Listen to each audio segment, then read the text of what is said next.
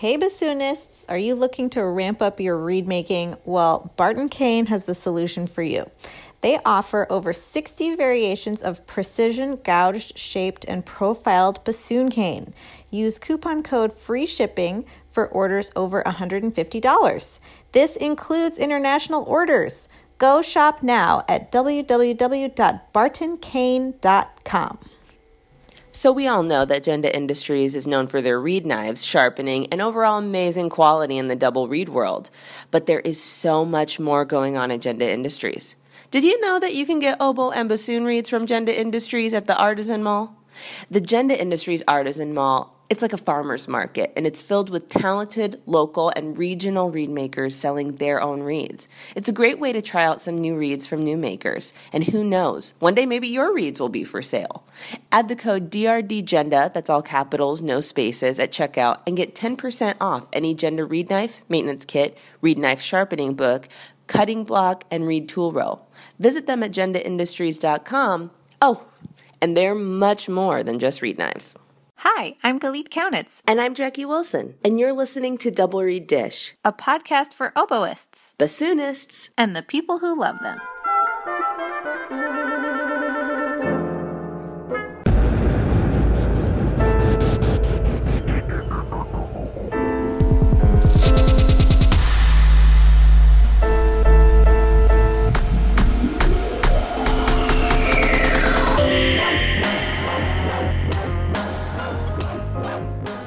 We have a celebrity with us today joining us on the dish. Would you please explain who is here talking with us today? Today, we actually have a Meg Quigley themed episode. Of course, we welcome for the interview Anne Shoemaker, but for the dish, we wanted to have on the queen bee, Marissa Esposito. She won it all, winner of MQVC 2019. Marissa, welcome. Hello. Thank you so much. That's such an amazing introduction. Oh my God. We're so happy you could be here with us today. So, since winning, how has it been? Just kind of it all being over and basking in the glory. How has your experience been since coming home and wrapping this whole thing up? Honestly, it's just how it was before I left or before I won, you know. you always think that with all this rejection that we get in this field that when you finally get that validation, when you finally win, it's going to last forever, that feeling of being on top of the world. And it's still there, but also, if I'm being honest with myself, I know that I still have a really long road ahead of me. And I'm humbled by it really because in the grand scheme of things, even one amazing win is subjective too, you know? right. I remember when I was nearing the end of grad school and applying for higher ed jobs, and I was a finalist for this one position. And I remember honestly thinking to myself, oh, if I just win a job, I'll feel so validated. I won't have performance anxiety anymore. I remember right. literally thinking that. And now I laugh. It does not go away. you know, it's a good point. So, what made you want to do the competition in the first place? Well, this isn't my first time uh, auditioning for the competition. I auditioned uh, when I first came to Cleveland for my master's, I think the fall of 2015, and it was for the symposium of 2016. I just, I mean, I had known about it even before then. I heard about it in my undergrad at uh, SUNY Fredonia. It had been advertised to us by um, some of the various guest artists that we came, that we had come in and give master classes. I remember in particular Nadina Mackie Jackson brought these pamphlets with her of the Meg Quigley Vivaldi competition. And she was encouraging some of the women in my studio to keep it in mind and um, just kind of stuck in my head. And I decided to give it a go. And I came to Cleveland and I did not pass the preliminaries. I think we're all used to that. we're all used to that, yeah. But uh, I'm not the really the same player that I was back then, and um, I decided to give it another try. And I was really surprised when I made it into the semifinals. You know, you're always surprised when you're chosen.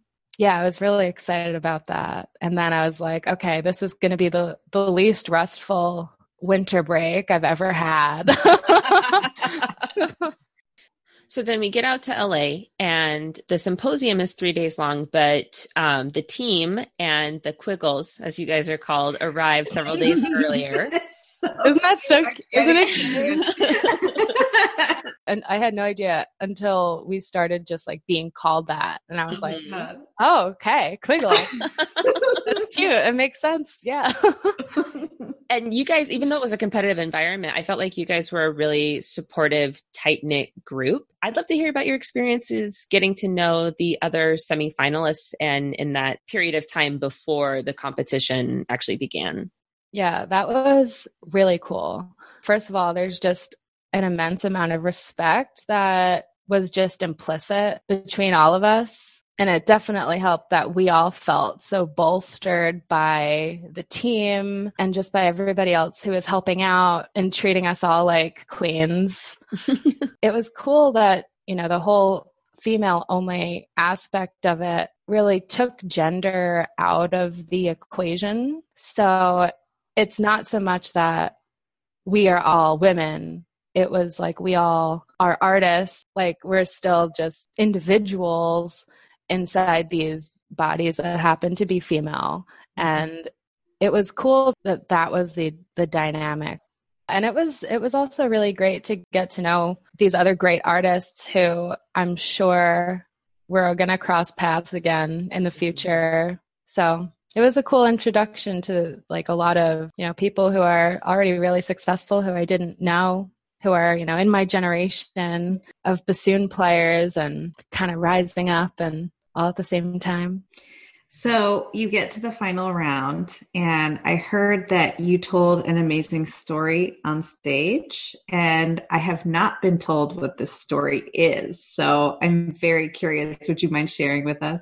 I also want to preface this by saying I wasn't planning on telling this story until I like just kind of got into conversation with uh, some people at the symposium and they were just uh, asking me questions about my instrument and i started telling them and they were like wait are you planning on saying like telling that story in the final round? Because that's kind of perfect. And i was like no but like you're right. I think i am going to tell that story. So my instrument is a Heckel 6874W. And the letter at the end of that uh, serial number is an oddity. Um, there are not usually letters involved, but it turns out that this instrument that I have was made in 1929 for the Cleveland Women's Orchestra. And we speculate that the W stands for woman because it was made for a woman. Wow. Yeah. And it's just like any other late six um, series Heckel. It doesn't have any, you know, real differences just because it was made for a woman. But instruments that were made in that era of Heckels do tend to be a little bit more compact in their key work and and more comfortable for a woman. But yeah, this in particular instrument was meant to be played by a woman. It hasn't always been. I bought this instrument from Billy Heston. So it's been kind of around the country, it's changed hands, and now it's found its way back to a woman in Cleveland. Wow. Which is kind of crazy. And I didn't know this story before I bought it either. I had no idea. Does it just make you love it more? Oh, yeah, definitely.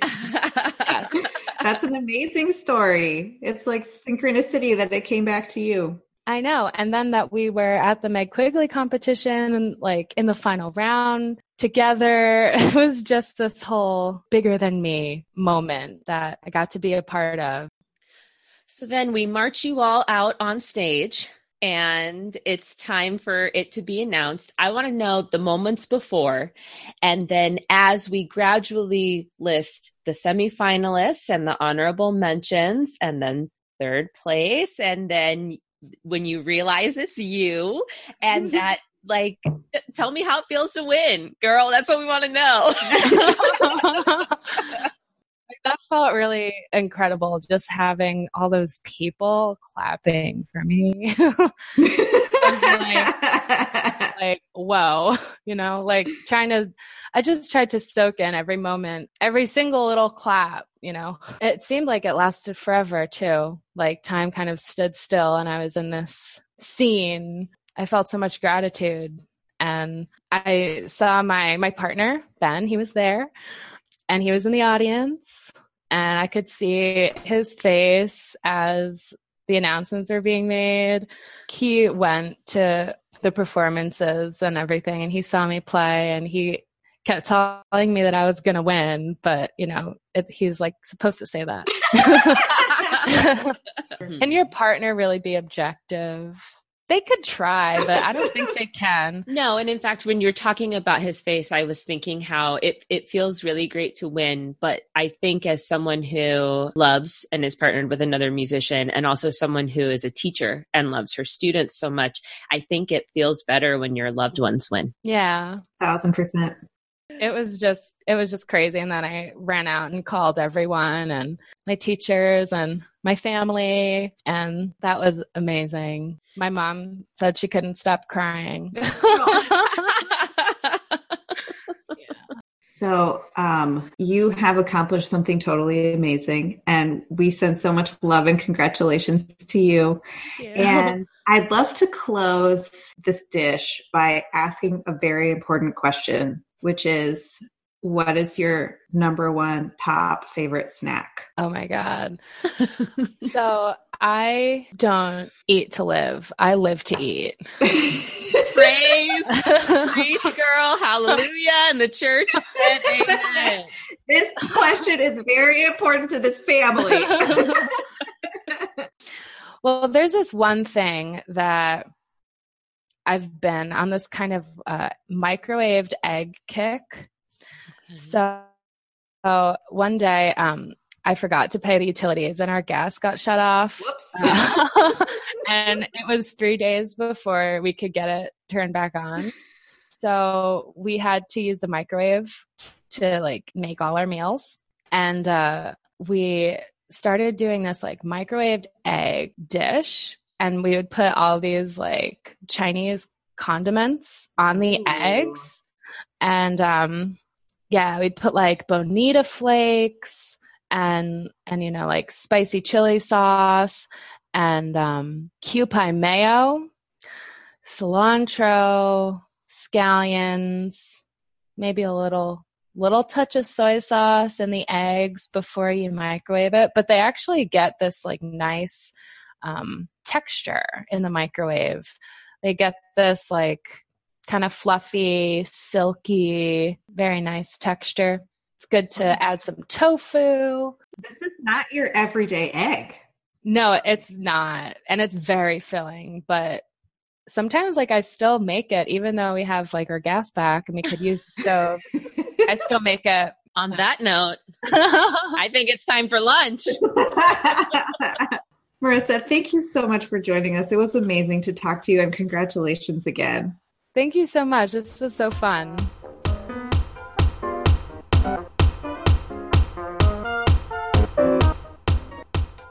Do you have the empty reed case blues? Well, luckily for you, Singing Dog Double Reeds is an online double reed shop and one of the largest suppliers of high quality and affordable professional and student reeds for oboe and bassoon in the USA. Please visit us at www.singindog.com to see all of our products and fill up that reed case. Edmund Nielsen Woodwinds has been serving the double reed community for 70 years. Nielsen sells a wide variety of oboe, oboe d'amore, English horn, bassoon, and contrabassoon reeds and cane, as well as reed making accessories, reed cases, and lafrex. And of course, they have the classic Nielsen wedge knife, which features a double hollow ground with a choice of handle size. In addition, they have many other knives available. Nielsen has long been known for their large Heckel bassoon bocal inventory. Fill out their online trial form to start a trial and find the perfect Heckel bocal for you. For all your double reed accessories, Nielsen is ready to help you.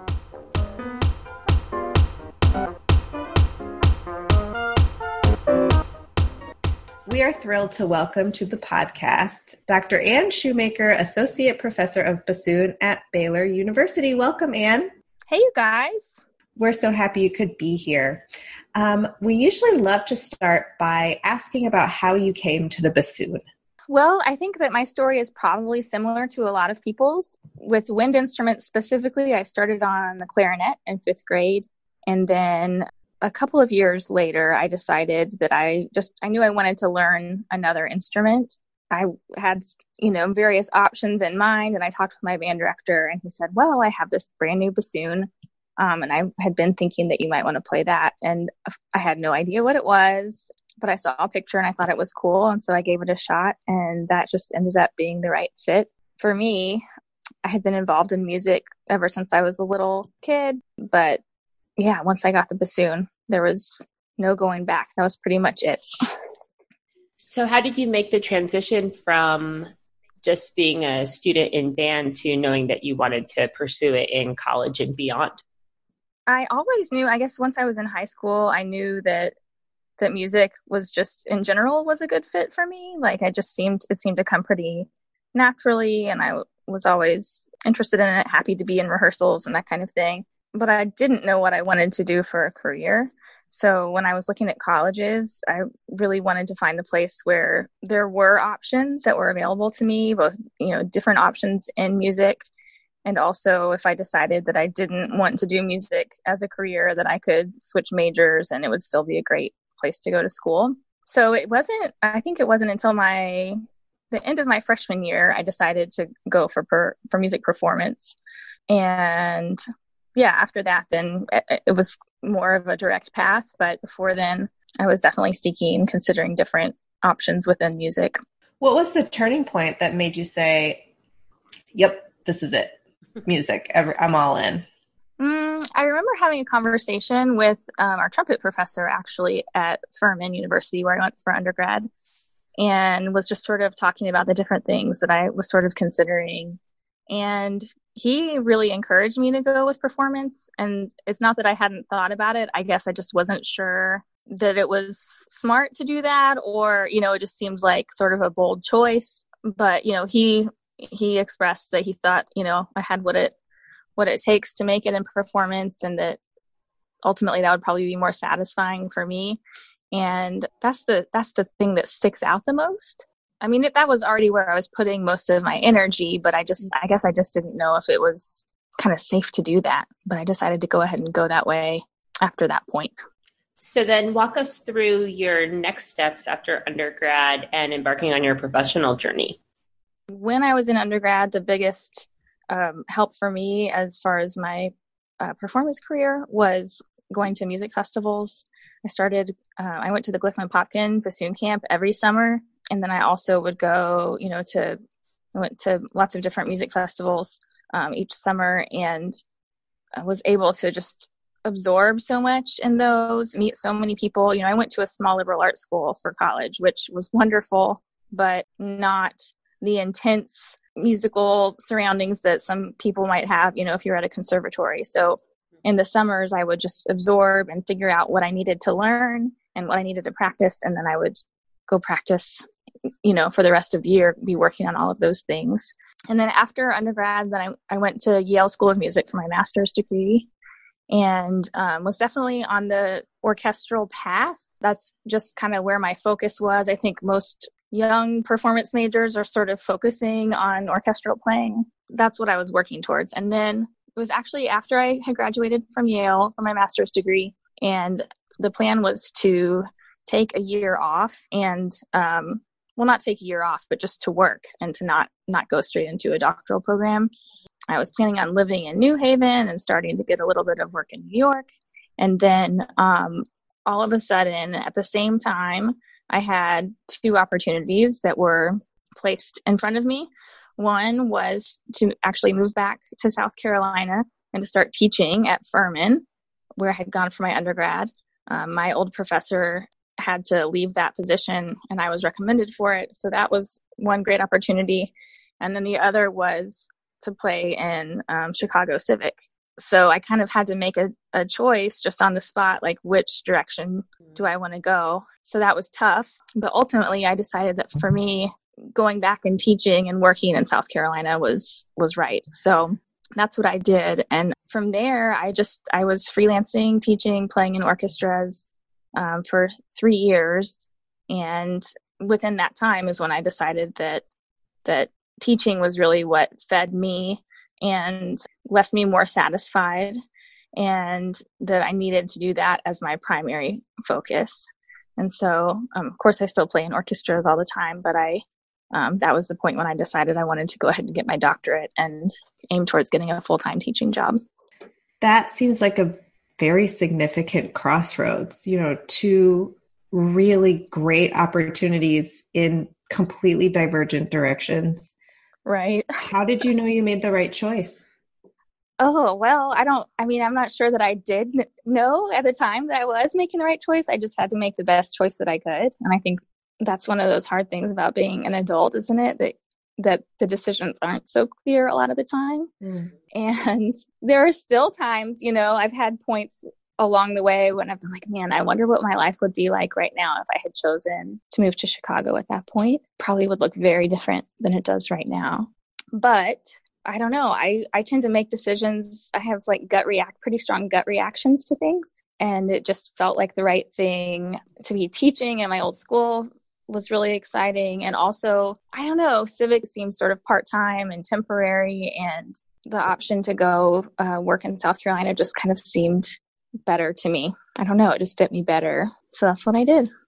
And so while you were there, you had previously described this mindset of being more focused on the orchestral realm. And then this shift happened. Was that gradual, or were there some experiences that contributed to um, shifting the focus in terms of your career toward pedagogy and university teaching? I do think that it was gradual. You know, I spent a lot of hours in the car in those years, driving from one city to the next, both for for teaching, for for playing gigs. So I had a lot of time to think about how I felt at the end of the day, or at the end of a rehearsal, or when I was leaving Furman and been teaching all day. And really, for me, the relationships that you get to develop when you're a teacher are so special and it's so rewarding.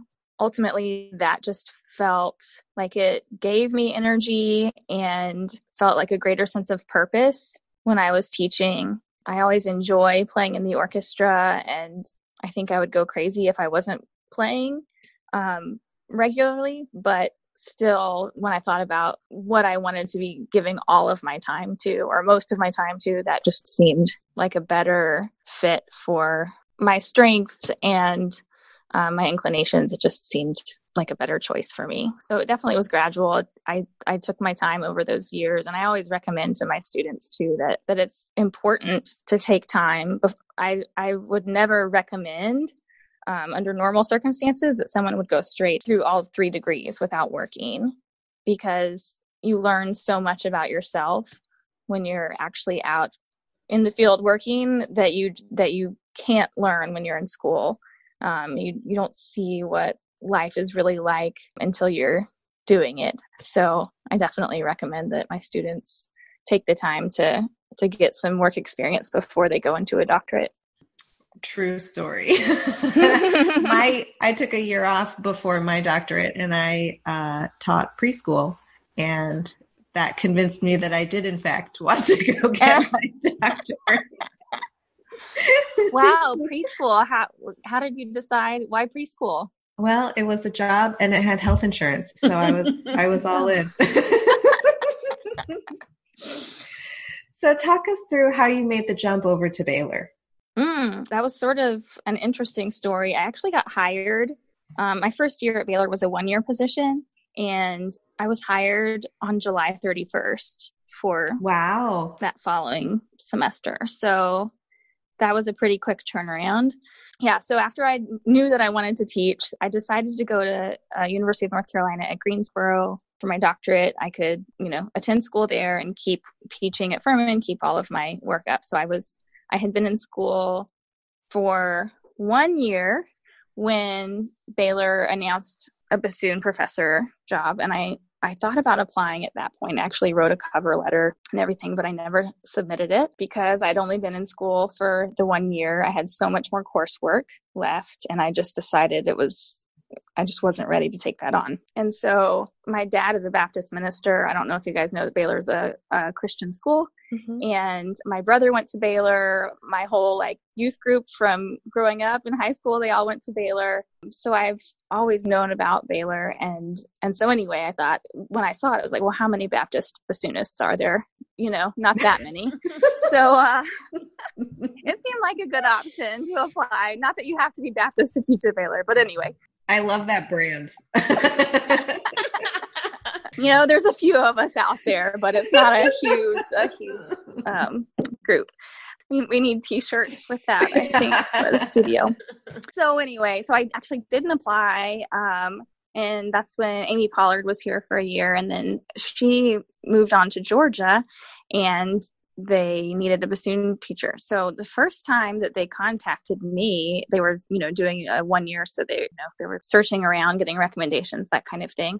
So I was in the mountains in North Carolina at the Glickman Popkin Bassoon Camp where there was no phone service. There's still very little, but um, there, it, there was almost none and I get this call from our band director at Baylor saying you were recommended. And of course, you know, I was super excited because I had I didn't have a job, and that's nice for to be recommended for a for a job. And so I'm driving around the mountain trying to find a place where my phone will work. Mm-hmm. So that I can have a conversation with him, and finally found a place, and we we spoke, and of course, I couldn't submit anything to him until I got back because there was no internet. I was very excited. And then a few days later, I guess it was, I found out that the dean had decided to make the job an adjunct job instead of full time. And they had canceled the search. And so that was just very disappointing. And so I go, but I went along, you know, with my my summer and actually went to Venezuela that summer for my working on my dissertation and was doing all sorts of things. And then I got back ready for school to start, and I got another call from Baylor. And Doris DeLoach, bless her, she had gone into the dean's office every day all summer, telling him how important it was that the bassoon position was a full time position, how important wow. it was for the School of Music. And so he finally agreed at the end of the summer to make it full time to keep it as a full time uh, track. And so they brought me in and I interviewed and I got the job. So that's how I ended up at Baylor. And then I was fortunate enough as they searched for the the ongoing position um, with a national search, I was lucky enough to be hired to to stay on in that position. And here we are, ten years later. so a lot of people these days go on to get doctorates and apply for these higher education applied jobs. As a successful job haver, what advice do you have for um, those professionals and pre professionals who are starting out on that path? That is a really challenging place to be. I know, you know, when you're submitting resumes and wondering what's going to work out, um, one thing is just to be patient and don't give up because, you know, I think a lot of the people who make it in our profession, especially in academia, are the, pe- are the people literally who, who don't give up, who keep working at it and are willing to live through several years of discomfort, I would say, and just um, keep working towards their goals, even when it feels kind of tough. So that's one thing. Another thing I would say is definitely that your references matter to be to do your best to make your best impression wherever you go because you never know who it is that's going to recommend you for a job. And of course, there are those people that we ask for our references when we apply for a job, and those letters can make a huge, huge difference. I've been on a lot of search committees lately. We have a lot of new faculty in our wind area at Baylor. And you know you may have a handful of of applicants who you and you really like all of them. But if you have a letter from someone that you that you trust that's just really glowing about a person that really can change the committee's mind or sway them in that direction. And then i i was lucky early on to get recommendations for a couple of jobs that I did not apply for until I was invited to and And I was just so thankful for those opportunities. Just always making the best impression that you can, you know, where if you're, whether it's in your doctoral program or you're out working, because you just don't know who it is that can make that difference as you look for a job. So, one of the things that I like about working in higher education is that in terms of the research element, we get to pursue uh, our individual interests and kind of projects and whatnot. And one of your recent projects is your new CD, New Standards, Music for mm-hmm. Bassoon and Piano. And I would love to hear about the process of selecting repertoire, your goals for the project, and just the process in putting it together yeah, I was um, very excited, but um, very overwhelmed. The thought of making a CD. It was definitely not something, not a project that I would have taken on naturally, but I, you know, was sort of encouraged as part of my tenure process to make a CD, and so I knew that that I needed to. And so, of course, if you're going to do it, you want to have a product that you're really proud of at the end. And so I spent several years thinking about it, thinking about, well, what do I want to record? Um, trying out different repertoire when I was um, traveling, giving recitals, and just getting to know the repertoire that I was considering. Yeah, I spent several years doing that. And I remember I was having a conversation. I was down at um, at UT in Austin. I was talking with Kristin Wolfe Jensen, and I was just talking about the process and what repertoire I was considering to record. And she advised me to just record music that I love.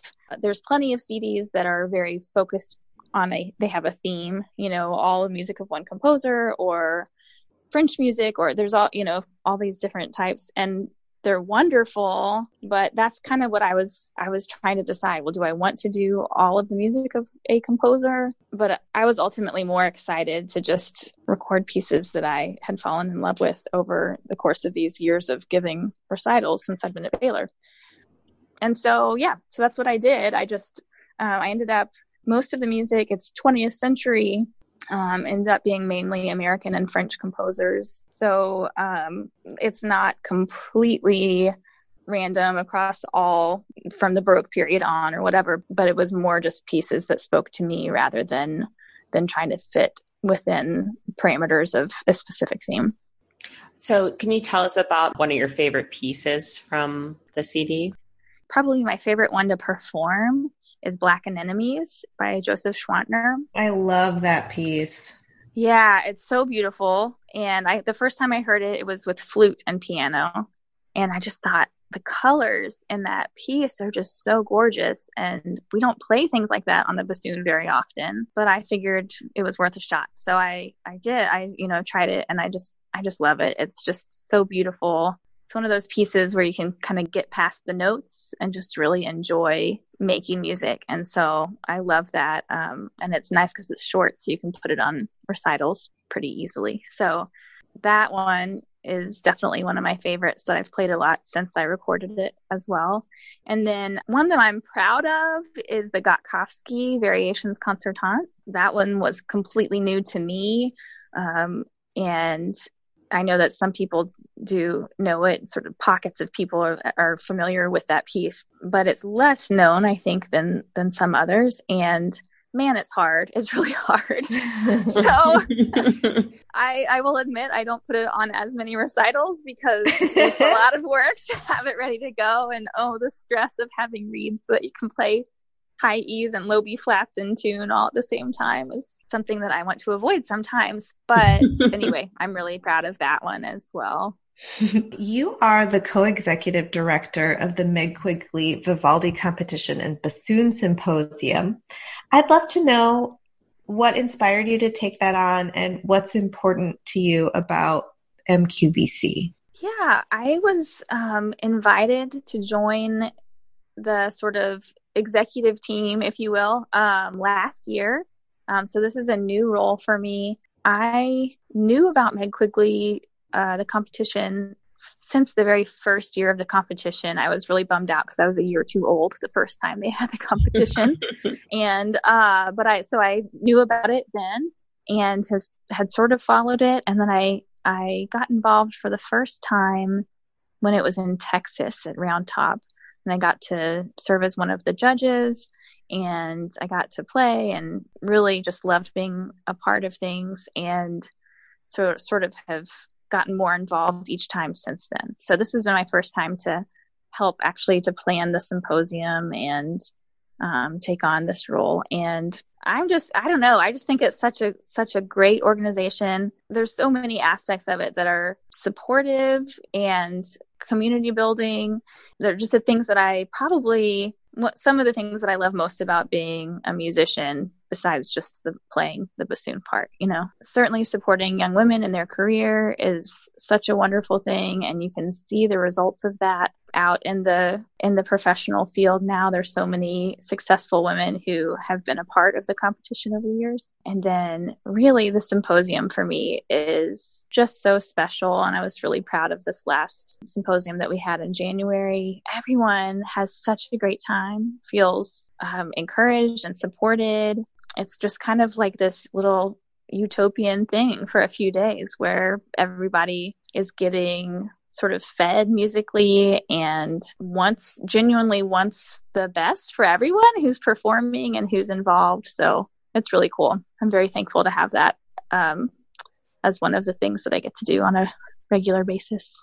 It is very cool, and I would like to join you in gushing. But I think if I gush any more about MQVC, Galit's gonna like leave me forever.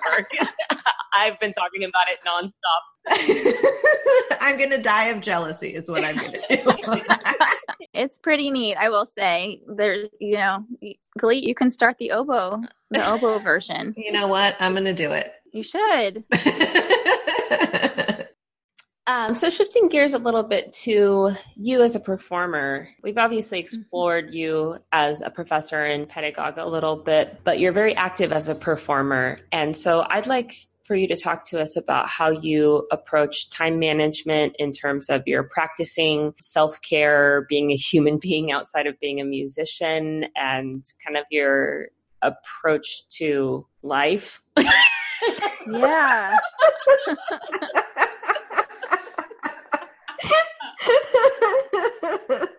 so yeah isn't that the goal? To have a life is always the goal but um, it's definitely not easy as you guys know and i certainly don't have it all figured out. I'm always trying to do better and i think that's all we can do but the one thing that i do um, most consistently is warm up well and i love chris Weait's warm up book. I think it's amazing and if i do those exercises, then I can play for so much longer each day and I use my air much more efficiently.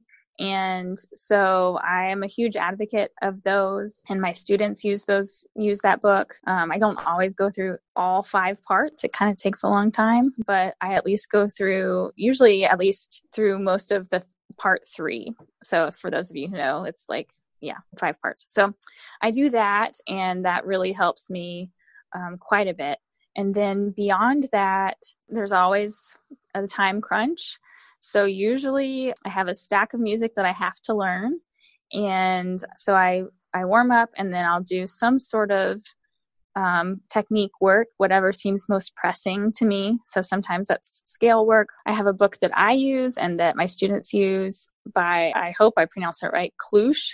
K L U T S C H, I believe. Hmm. Um, it's similar to Oubradous, that kind of a thing where you're changing articulations and doing different scale patterns. It just looks less scary and less less like when I look at Oubradous, I'm just like, oh my gosh, when I, you know, you're never done or whatever. So um, I just think it's a little more, it's a little user more user friendly, and it has a few things beyond just the scale exercises as well that I really like. So yeah, sometimes it'll be scale work, sometimes it'll be some vibrato or intonation stuff.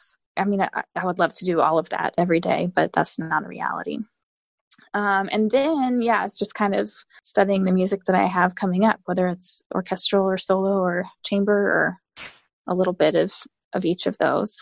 Um, in the summer, when I have let a little bit less to do each day, then I then I will get out, you know, my etude books and I have fun working on etudes. But I I can't say that I actually get to do a ton of that during the year. Do you have experience with performance anxiety, and how do you address that with um, maybe in your experiences and then also with your students? Mm, yes, I definitely do have plenty of experience with performance anxiety. Let's see. So for me, I think it's overly simple, right? But the more prepared you are, the less nervous you are usually. So when there's less doubt, when I'm confident that I am able to play everything, when it's likely that I will play everything well, then I'm going to be less worried about it. I have learned that the more I can focus on the expression of the music, the less um, critical I am, or the quicker I'm able to get beyond that critical side of my my brain. So if I say I make a mistake when I'm performing, um, if I can immediately start singing the line in my head rather than spending energy and focus on what just happened, then you know I can get past those nerves more quickly and I can get to a place where I'm enjoying myself when I perform again. So I try to do that as much as I can. There are certainly better days and worse days with that, but the more I can just get away from that critical mindset, the better. I talk with my students about in the practice room, part of what you're doing is training your muscles to be able to execute these things that we play. But the goal would be that by the time you're performing, you don't have to think about those things anymore. You've done that training. So then you can focus on your phrasing, your musical ideas, um, the colors you want to make, that kind of thing. And and then your body knows what to do, knows how to execute those things. So I think my students that that struggle with performance anxiety the most, they tend to have a hard time getting to that point. You know, they kind of they get stuck um, staying in that critical practice room, you know, trying to fix everything mode, mm-hmm. and they can't get beyond that. So we work on on that, and of course, everybody's different on how you actually get out of that mode, and that how you know it's easier for some people than others, but but that's what we sort of try to do is just get to a point where you can let that go and just be expressive. So you are very active in performing in orchestras and spoke about your love of um, orchestral playing. And so I want to know if mm-hmm. Anne Shoemaker was queen for a day and could make the orchestra play any program that your heart desired. Mm. If you were in charge of a concert program, what would you put on it? Oh my gosh. that is such a great question. Um, gosh, now I have to come up with a really great answer. Um, I th- I think that probably my answers wouldn't be that different from a lot of bassoonists out there. There has to be a Mozart or a Beethoven symphony on there. We just played Mozart 40 the other day in the Shreveport Symphony. Oh my gosh, I had so much fun in the performance. I was one of those where I was able to just let go and go for it. And our our conductor wanted it to be a little bit raucous, and I happily obliged. And anyway, it was really fun. Um, so let's see, a for for me, Mozart and Beethoven, anything, and then um, probably a Shostakovich symphony or something like that. Second half, that would be great. I mean, these it's really about the for me, it's the composers who just write so beautifully for the bassoon. You know, they just know how to write for the bassoon, and it works. And so, um, yeah, that's what I would do. Excellent choices. Okay, thanks. do you have a reed making routine that works? yeah. I've actually got it all figured out.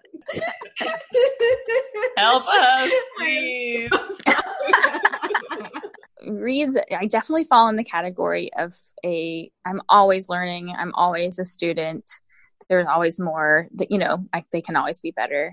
And I think that that I mean that's how I approach most things in life really but reeds are not something that uh, I would say are one of my natural gifts. Reed making is not one of my natural inclinations. So um, I definitely am always looking for methods or you know things that that make them my reeds even better. Um, but I do keep track of as many variables realistically as I can. I'm not so great at keeping track of things beyond um, the forming process, but I am keeping track of the cane, doing the hardness testing thing, although that's fairly new. So, you know, I don't you know i don't have numbers to give you or anything like that but i trying to just keep track of as, of as many variables as i possibly can so that i can eliminate those variables that are not successful right so i try to have you know and i do this with my students too my students are supposed to have 30 um, blanks at any given time um, they don't always have that but that's what that's the rule and um, so i just try to leave leave the blanks sitting for as long as I can um, for consistency. And, you know, I don't think I have anything that's to blow your mind as far as original stuff, but I, I just am always trying new things to the point that I can actually keep track of it. You know, like I don't want to try all the new things at once, but I usually have several shapes that I am trying out and different types of cane and all of that. Uh, as far as a regular routine, I guess not, other than I make a lot of reeds in the summer and then scrape them during the year just for time's sake. If I had, if I did have more time, I would form them regularly because I think you are a better reed maker if you're working on those skills constantly as well. Mm-hmm. But realistically, that doesn't happen a whole lot. I'll I'll make a few during the year here and there, but but it's certainly not a you know I form three blanks a day and I click, you know, it's, I'm not, I'm not that together. So. Can you tell us about a favorite memory of a past performance that you have? For me, it's really just any, any performance where I can let go and have fun and, and feel brave and go for it you know? And so like i was saying that recent of recent performances this mozart 40 performance just from a few weeks ago in shreveport was so much fun. I'm kind of cheating. I'm not really going to tell you a like one memory but anytime that i'm collaborating with colleagues and you know you're just communicating well moving together things are going well just sharing the musical experience that's really um, fun for me would you be willing to share an embarrassing or funny memory of something that happened on stage? Yes, I have a good one for you. So, this goes back to my college days. Um, I was at the Aspen Music Festival and, you know, totally overwhelmed. You know, this kid, I was from this small school and there's all these kids from fancy conservatories who are there, et cetera, et cetera. Okay, so I'm playing with the chamber orchestra which is I think one of like the top orchestra and you get to play second bassoon and your teacher's playing first bassoon, right? And Steve Dibner was playing first bassoon and I was playing second and I don't know why because it, surely it's dry in Aspen. I don't know why I would have left my reeds out to dry. But I had left my reeds outside of my bassoon case and I got to the hall for the performance and realized that my reeds in my bassoon case and there was not time to go back and get them. And I was horrified mm-hmm. because this is horrible anytime, right? But then you're like sitting next to this amazing, accomplished bassoon player, and the last thing you want to do is look like an idiot, right? and um, I was just, oh my gosh, I was so embarrassed and terrified to tell him this and he was so nice. He just gave me one of his reeds and i played on one of his reeds during the concert. And i would probably be horrified now to go back and listen to it. But um anyway that's my embarrassing oh funny story. So thankfully i have seen you know i have i have um, hung out with steve Dibner several times since then. And he has heard me play my bassoon in recent years. And and it's kind of funny if you know Steve, he hates reed making and he'll play on horrible reeds. So who knows what that reed was that I actually played on in the concert. But but he was very generous and didn't didn't uh, hold it against me and let me play on his reed. That's amazing. I was going to say that should have been your reed advice. like just act like you forgot your reeds at home. Collaborate with a really great bassoonist and be like, I forgot. Can I have what do you read? and this has been such a delightful chat. We would love to close by having you tell us upcoming things on your plate that you're excited about. Hmm. Um, yeah, I have some really fun things coming up. Um, actually, tomorrow, our faculty quintet at Baylor is doing a recital with we're doing a couple standards we're doing the Ibert and we're doing barber uh, summer music and then we're doing a quintet by Yuri Power um, which is a new one for all of us. And so that has been a good challenge, and I'm excited for that tomorrow. Um, and then other thing up, I am playing the Avatar Concerto by Daniel Wilson. Um, I'm getting to play that twice. I'm playing it in Shreveport um, in May, and then um, our the Baylor Faculty Quintet is going to Panama um, for the music festival there in June, and I'm getting to play the Avatar Concerto um, with the orchestra there in Panama. So I'm really looking forward to that. And the Waco Symphony is doing the Hindemith Concerto for winds and harp in about a month, and so that's another. Um, that one is totally new for me, and um, but I'm excited to be asked to do that and to get to do that project. Um, oh, and Pacific um, Conservatory Double Reed Day in the in April. I get to be a guest artist. Um, Nick invited me to come out and be a guest artist for that. So those are my big things that are coming up. I mean, this interview was no. a really big thing, by the way, for me. I've been like, oh my gosh. So I'm just so excited. I get to be, you know, be one of the girls with you guys and hang out. So I'm excited that that you've asked me to do this. But yeah, those are my big performances coming up. Well, we're honored that you agreed to do it, and we're so excited to air this interview. Oh, thank you.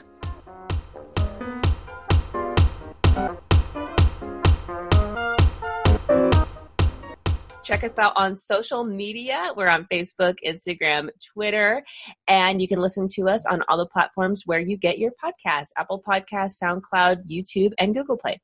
Time to end this nerd parade. Go make reeds